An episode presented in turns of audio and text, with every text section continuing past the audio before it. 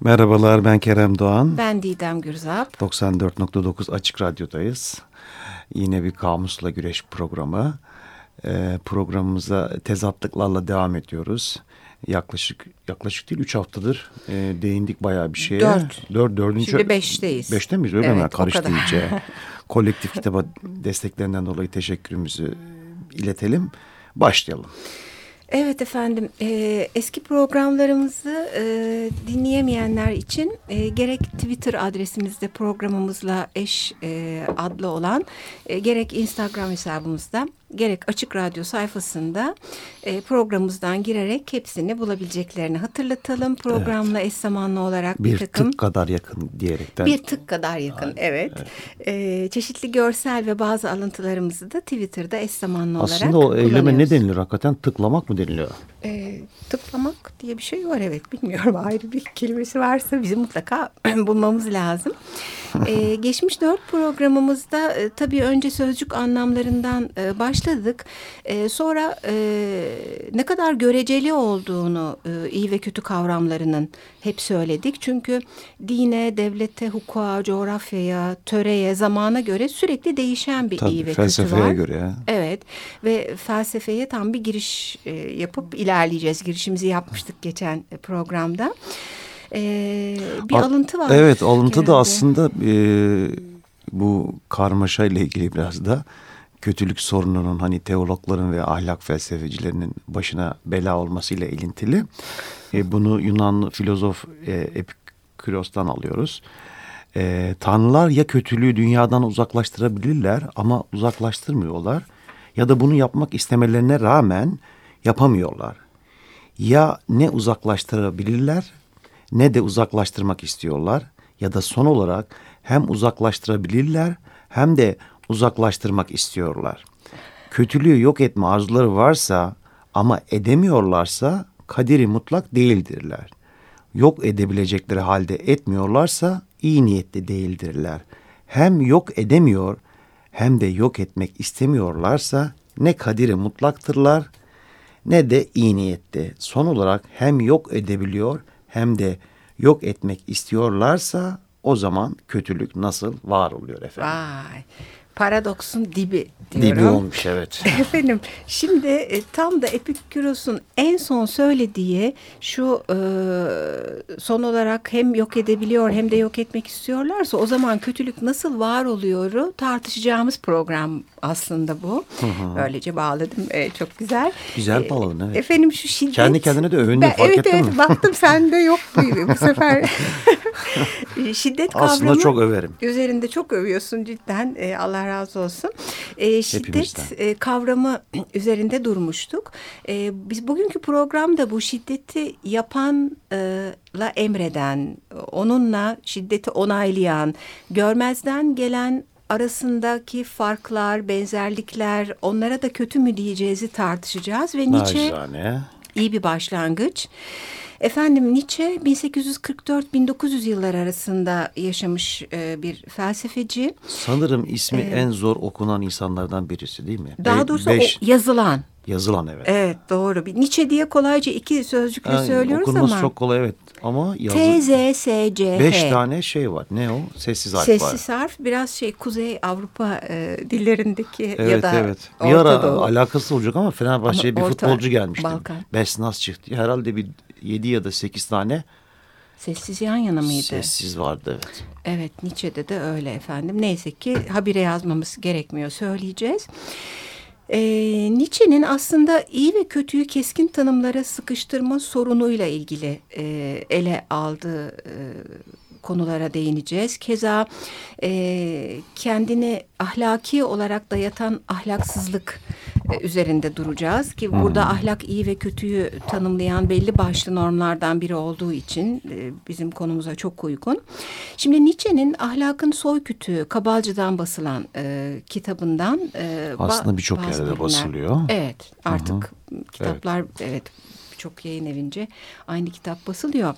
Efendim eski filozofların bencil olmayan eylemler diye tanımladıkları iyi aslında o eylemin yarar sağladığı kişilerce övülüp iyi olarak tanımlanıyor demiş Nietzsche. Sonra biz bu kökenleri unutup sanki kendileri, kendiliklerinden iyilermiş gibi e, kabul ediyoruz onları ya da kelimeler öyle kabul görüyorlar. İyi yargısı iyilik bahşedilenlerden değil, iyi olanların kendilerinden kaynaklanıyor.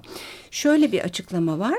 Yani aşağı, adi ruhlu, bayağı ve avam karşısında kendilerini ve eylemlerini iyi görenlerin tanımları bunlar. Sonuçta efendilerin isim verme hakkı olarak e, açıklayabiliriz. Hmm. Sonuçta asil, güçlü, üstün, yüce gibi kavramlar iyi olarak görülüyor. Bu da aslında e, bu efendilerin e, kendi yaptıklarını iyi ve doğru görmelerinden kaynaklanarak e, bahsettikleri, bahsettiği aslında bir dönem aynı zamanda değil mi yani? Evet yani çok... Şu anki algıdan daha farklı. Evet e, şu anki algıda da benzer şeyler var belki ama hani ilk iyi denen şeyler hı hı. daha çok bu e, soyluluk ya da güçlülük ya da savaşkanlık üzerine kurulu e, kelimelere verilmiş adlar. Zaten kelimelerin kökenlerine de gidiyor Nietzsche. Etimolojik olarak bakıldığında etimoloji konusunda da çünkü ciddi bir uzmanlığı var.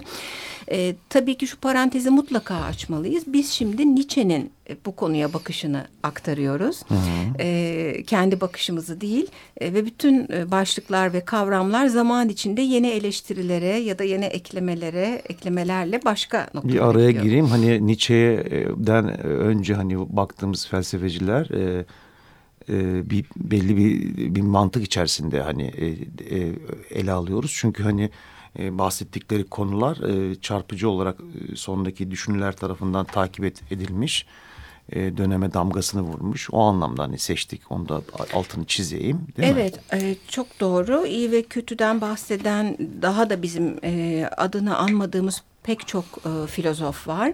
Ama özellikle e, bu merkezde giden ya da birbirine zıt yepyeni şeyler söyleyerek konuyu ilerletenlere naçizane kaynaklardan e, bazı örnekler vereceğiz. Şimdi efendim etimolojik olarak mesela Almanca'da schlecht sözcüğünün fena anlamına geliyor. Schlecht. Schlecht. E, basit anlamına gelen schlichtle e, ne kadar yakın e, olduğunu e, yani basitle fenanın aynı görünür olduğunu etimolojik olarak e, ele almış. Hmm. Keza e, Yunanca'da estlos e, sözcüğü hem soylu hem iyi anlamında kullanılıyor. Bu demin bahsettiğimiz e, soyluların iyi iyi anlamını vermeleri noktasını destekliyor. Sonuçta e, Yunanca e, kakos sözcüğü e, kötü anlamına geliyor. E, Latince'de malus sözcüğü kötü anlamına geliyor. Hmm. E, ama aynı zamanda Yunanca melas kara anlamına geliyor. Hmm. Yani birbirine çok benzeyen melasla malus e, kötü ve karanın gene birbirine çok yakın noktada durduklarını görüyoruz. E, burada e, Avrupa'da e, aslında uzun yıllar bulunan Avrupa'nın sıradan insanının e, zannedilenin ya da şu anda biz doğuluların bakış açısına göre zannedilenin tersine aslında siyah saçlı olduğunu e, daha sonradan Avrupa'ya gelen e, istilacı ve savaşçı kavimlerin, Keltlerin kuzey halklarının sarışın olduğu bilgisine sahibiz. Ancak zaman içerisinde şöyle bir anlam değişikliği oluyor. Avrupalının asıl yerli halkı siyah saçlı, daha esmer olmasına karşın e, güçlenen, gücü elinde bulunduran, soyluluğu, yönetimi, hakimiyeti elinde bulunduranlar zaman içinde sarışınlar oldukları için e, sanki kötü karayla e, sarışın ve beyaz olan da iyi ile e, simgelenir hale gelmiş. Nedir bu karaların çektiği efendim Biraz, ya böyle. Evet değil mi? Yüzyıllar boyunca devam etmemiş. Kendi karalıklarını koy, bir kenara itmişler. Koyulaştıkça daha da sıkıntı oluyor. evet çok doğru. Seninle paylaşmıştık bu havalimanında e, olan hikayeleri. Şimdi şöyle devam ediyorum. Biraz kafa karıştırıcı belki ama olmadı kelimeleri de Twitter'a koyarız. E, Yunanca agatos sözcüğü e, aynı e, eski Yunanca'daki estlos gibi hem soylu hem iyi e, Anlamları anlamlarına geliyor. E, Latince'de bonus sözcüğü. Bonus. Evet hem iyi hem savaşçı anlamlarını içeriyor. Yani iyi diye anladıkları şey hem soyluluğu hem savaşçılığı kapsayan bir şey. E, bu bütünüyle dediğim gibi yönetici ve soylu ve hükmü sürdürenlerin bakış açısınca iyinin e, nitelendirildiğini bize gösteriyor. Tanımlar ona göre konuluyor. Evet çünkü eski Roma'da iyiliği belirleyen şey savaşçılık aslında. Hmm. E, ya da e, Yunanca'da e, kakosa kötü demiştik e, ama bu kakos sözcüğü aynı zamanda köleleri, kadınları ve çocukları da kastetmek için kullanılan bir sözcük. Hmm. Çünkü malum e, eski Yunanlılarda her ne kadar medeniyet pek çok bakımdan gelişmişse de e, hala kölelik söz konusu ve kadınla çocuk hiçbir şekilde savaşkan e, diller fizik özelliklerinden dolayı mesela evet o, o var ve düşünsel olarak da yetersiz oldukları düşünüldüğü için e, sayılmıyorlar. Hmm. Ee, böyle bir durum var. Gene kelime olarak hep Nietzsche'nin e, üzerinde durup açıkladığı şeyler bunlar. Fingal sözcüğü. Fingal. Beyaz fingal. E, hatta Mendelssohn'un Fingal mağarası uyar türü vardır aklıma geldi ama onu çalmayacağız. Efendim Fingal beyaz yabancı anlamına geliyor. E, başındaki fin e, kelimesi önce e, aristokrasiyi imleyen bir sözcükmüş. E, sonra hani nasıl fon falan var e, Almanca'da. Sonra iyi asil ve ari anlamlarını almış. Şimdi bütün bu e, fazlaca kelime bilgisinin ardından hatta bir de Almanca'daki gut iyinin tanrısal olan anlamına geldiğini, keza İngilizce'deki good'un da God'la bir yakınlık e, kesbettiğini, Nietzsche'nin e, söylediğini de paylaşalım. Bütün bunların ardından vardığımız nokta şu. Evet önemli yani, olan da bu galiba. Nietzsche diyor ki aslında diyor bu e, iyi ve kötü kavramlarının masum olmayan ve doğruluğu e, sorgulanası bir hali var. O yüzden e, oldukları gibi kabul etmekle ilgili bir sorun da var. Ya da bu kökenlerine indiğimiz zaman iyinin ve kötünün neye dayandığını bilerek bir, bir daha bakmalıyız köklerine evet. diyor. Zaten hani Nietzsche'nin hani böyle bir yıkıp geçen bir tarafı var. Hep böyle bir değerlendirme, evet. yeniden değerlendirme zorunluluğundan bahsediyor değil mi? Evet. Önemli evet. ama bir şarkı arası verelim bence. Geldi mi vakit var? Geldi. Ben bu arada e, evet. Doğan Yaşat Hoca'ya bir teşekkür etmek istiyorum. Ediniz e, efendim Ondan buyurunuz. felsefe ve estetik ben tarihi dersleri mi? aldım. Sen de et lütfen. Ediyorum hocaya. Efendim e, çünkü beni Nietzsche'ye ve bu başlıklara yönlendiren o olmuştu. E, şarkımızı hemen anons edelim. Evanescence'dan geliyor Good Enough.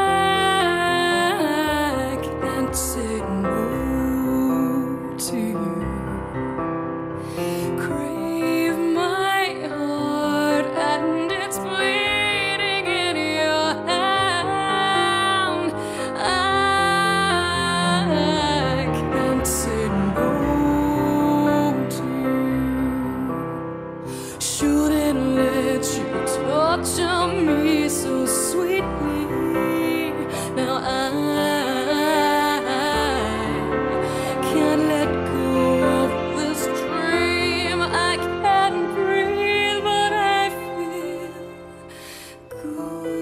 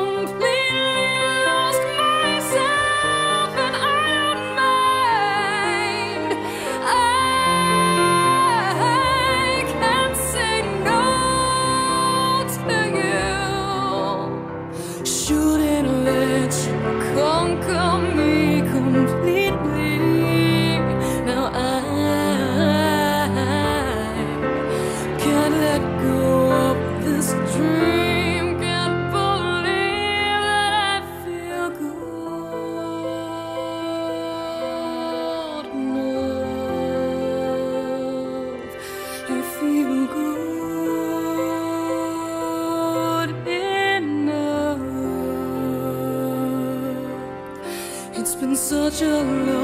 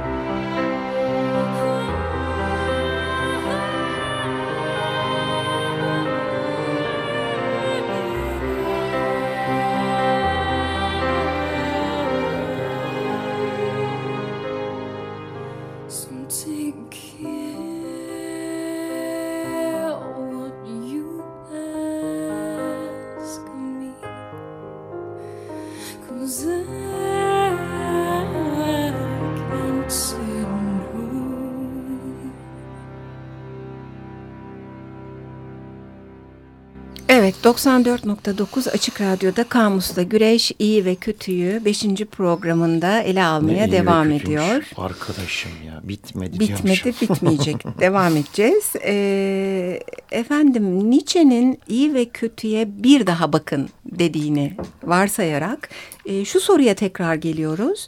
E, kimin iyisi kimin kötüsü? Ee, bu e, Nietzsche'ye e, devam ediyoruz gene bu soruyu unutmadan. Şimdi e, Nigel e, Warburton'ın Klasiklerle Felsefesi var elimde. Alfa'dan basılmış. E, tam da konuya devam ediyor. Çünkü soylu ve hükmedenin iyinin tanımını yaptığını söylemişti ya. Şimdi de diyor ki Nietzsche hınç kavramından yola çıkmış. Hatta bu başlıklı bir denemesinin e, paylaşımı şu anda yapacağım. E, sınıfların e, ahlak ve vicdana bakışlarıyla ilgili şimdi bu alt sınıf diyebileceğimiz ya da sıradan insan aslında üst sınıfa ve yaptıklarına ve koyduğu kavramlara bir hınç duyuyor denebilir. Hı hı. Şimdi iyi ve kötüyü e, biçimlendirirken zaman içinde artık bu sıradan insanın da tanımları devreye giriyor. Ezilenlerin hissettiği bir hınç duygusu var. E, soyluların yaşam, yaşam tarzına e, ulaşamayan bu sıradan insan kendi iyi ve kötü değer sistemini yaratıyor. Şimdi sonuçta soyluluğun e, güce ve savaşçılığa dayalı ahlakını ya da bundan yola çıkarak koyduğu iyi ve kötü kavramlarını sıradan insan e, kötü olarak, şer olarak ilan ediyor ve onların iyi kavramı içinde sefillerin, yoksulların, boynu büküklerin ahlakı var. Hatta bu boynu bükük e, ahlakını te bugünün Türkiye'sine kadar getirip tartışmak da mümkün. Şimdi Nietzsche'ye göre ahlak dünyada bütün zamanlar için sabit ve keşfedilecek bir şey değil. Aksine bir insan yaratısı. Tabii. Dolayısıyla da ahlak terimlerinin bir tarihi belirli grupların çıkarlarının yanı sıra insan psikolojisinden de etkilenen bir tarihi var. Tanrı'yı öldürüyor işte. Tanrı'nın ölüm hikayesi var. Evet, evet. Tanrı öldü. Evet ama Tanrı'yı nasıl öldürüyor? Aslında e, Tanrı'yı öldüren Nietzsche değil değil mi? Haber veriyor. Hmm. Yani ölümünden de kasıt şu yani bunu ilan ederek e, aslında insanın hani mücadele ve irade aracılığıyla kendi hayatının sorumluluğunu alması gerektiğini düşünüyor. E, ve bu yönde bir tespiti var e, ve tüm değerlerin değerlendirilmesi başında bahsettiğimiz gibi dediği şeyin aslında e, gerekli kılıyor yani böyle bir durum. E, Dönüp bakınız tekrar evet, yani. Evet. evet. Hı hı. E, bu e, iyi ve kötü kavramlarını daha sonra sıradan insan koyduğunda şu hatta direkt Nietzsche'nin e, metaforunu e, dile getirmiş e, Warburton e, şey demişler hani kuzular e, yırtıcı kuşların kötü olduğuna karar verdiler ve kendi kendilerine yırtıcının karşıtı olan kuzunun iyi olması gerektiğini düşündüler hmm. demiş. Oysa e, Nietzsche'nin e, bakış açısına göre e, vicdan diye de bir denemesi var. ismi vicdan olan. Gaddarlık insanın doğasında var. E, sonuçta top, toplumsallaşma e, arzusu buna bir engel koyuyor. E, bu gaddarlığı engelliyor. Hatta e, felsefede işte bu id dediğimiz arzular ve güdüleri düşünebiliriz. Hemen -hı. ardından Freud'un geldiğinde düşünürsek. Sonuçta bu e, engel oldukları arzunu artık dışarı vuramadığı için, engellediği için egoyla e, içe dönüyor bu sefer bu. Bu da vicdan adını alıyor. Hani bunu da süper ego olarak e, düşünmek mümkün belki. Şimdi e, insanın içinde olan gaddarlığı nasıl ve ne kadar engellediği ya da engellemediği konusunda artık karşımıza Hannah Arendt çıkıyor. Evet orada da hani aslında şey hani o bahsettiğimiz tarihsel süreçlerden e, e, yani Birinci Dünya Savaşı ve sonrası İkinci Dünya Savaşı özellikle Holocaust e, mevzusu yani bir soykırım hikayesi var. Orada da Hannah Arendt'in ön plana çıkmasının nedeni de biraz e, Eichmann hani meşhur Ayman duruşmasındaki evet, göz, gözlemleriyle ilgili. Hannah Arendt 1906-75 yıllar arasında yaşıyor. E, New Yorker dergisi tarafından e, Ayman'ın e, Ayman doğru mu okuyorum? Evet Ayman, Ayman herhalde. E, bir siyasal bilimci e, evet, Hannah Arendt. Evet. Kudüs'teki duruşmasını takip ediyor. E, takip etmek üzere görevlendiriliyor aslında. Evet. Orada da işte bizim de hani vardığımız kelimelerden emir hani tartışacağız biraz değil mi? Emir, itaat. itaat. Zaten e, felsefe tarihine kattığı bir ifade var e, evet. Hannah Arendt'in. Kötülüğün sıradanlığı. Evet. Bu kötülüğün sıradanlığını e, fark ediyor e, 60'lardaki bu duruşmalar esnasında. E, şimdi e, Adolf Eichmann e, bu soykırımın mimarlarından sayılan bir isim. Evet. E, binlerce on binlerce Yahudinin e, artık yakılarak e, öldürülmesine imzasını atan, karar veren en belli başlı kişiler arasında. Ancak Hannah Arendt e, katıldığı mahkemelerde şunu görüyor. Yani bir canavarla karşılaşmayı bekliyor insanlar neredeyse. Evet. Zaten kurşun geçirmeyen ve her tarafı e, camla kaplı bir e, yerde yargılanıyor e, Ayman. Ama kabaca emir kuluyum diyor. evet ve öyle de görünüyor. Evet. Yani karşılarına son derece sıradan bir adam çıkıyor ve yaptığı bütün açıklamalarda kendi suçsuzluğuna da inandığı, hani böyle yalan söyleyip e, herkesin kafasını karıştırmak e, isteyen bir canavardan ziyade bir bürokratla karşı karşıya gibiyiz. Hatta Hannah Arendt'in hani gözlemlerinden dolayı çok uzun sürede tartışılıyor bildiğim kadarıyla. Yani kötülüğün e, sıradanlaşması hikayesinde yapılanları da küçümsediğine dair hani bir tartışma noktası oluyor. Ha, Hannah Arendt'e evet, değil mi? Ama, evet. ama Hannah Arendt aynı zamanda e, bildiğim kadarıyla Ayman'ın e, öldürülmesine de karşı çıkmıyor. Böyle de bir durum var. Evet ama zaten filozofun ve bilim adamının e, genelde bakış açısı olanı görmek ve ona aktarmaktır yani Hı -hı. taraflı olmama hali iyi bir şey. E, gene onun ifadesi sayılabilecek bir masa başı zalimlerinin varlığının fark edilmesini sağladığı bu e, duruşmalar sonrası e, geliştirdiği görüş. Ben de çok beğendim masa başı zalimleri. E, sevgili dinleyiciler devam edeceğiz çünkü Hannah Arendt soykırım ve sonrası savaşlardaki kötülükle ilgili söyleyecek çok şeyimiz var. E, beşinci programımız burada sona erdirelim. Herkese iyi haftalar dileyelim. İyi haftalar diliyoruz. Görüşmek dileğiyle. Hoşçakalın.